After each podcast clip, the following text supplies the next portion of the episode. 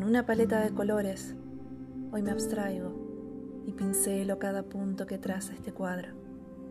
Mis raíces echan flores, agarrándose de tierra firme, porque fui más veces árbol caído que pájaro volando, y más veces camino desandado que piedra que erosiona entre los musgos. Me broté tantas veces en agua salada para romperme con la espuma blanca y no permití que me entumeciera el pecho. Estuve por un largo tiempo tirando de mi propia ancla para respirar antes de que me consumiera la ahogo. Y más veces cerré mi boca y tapé mis oídos para transformarme en trinchera.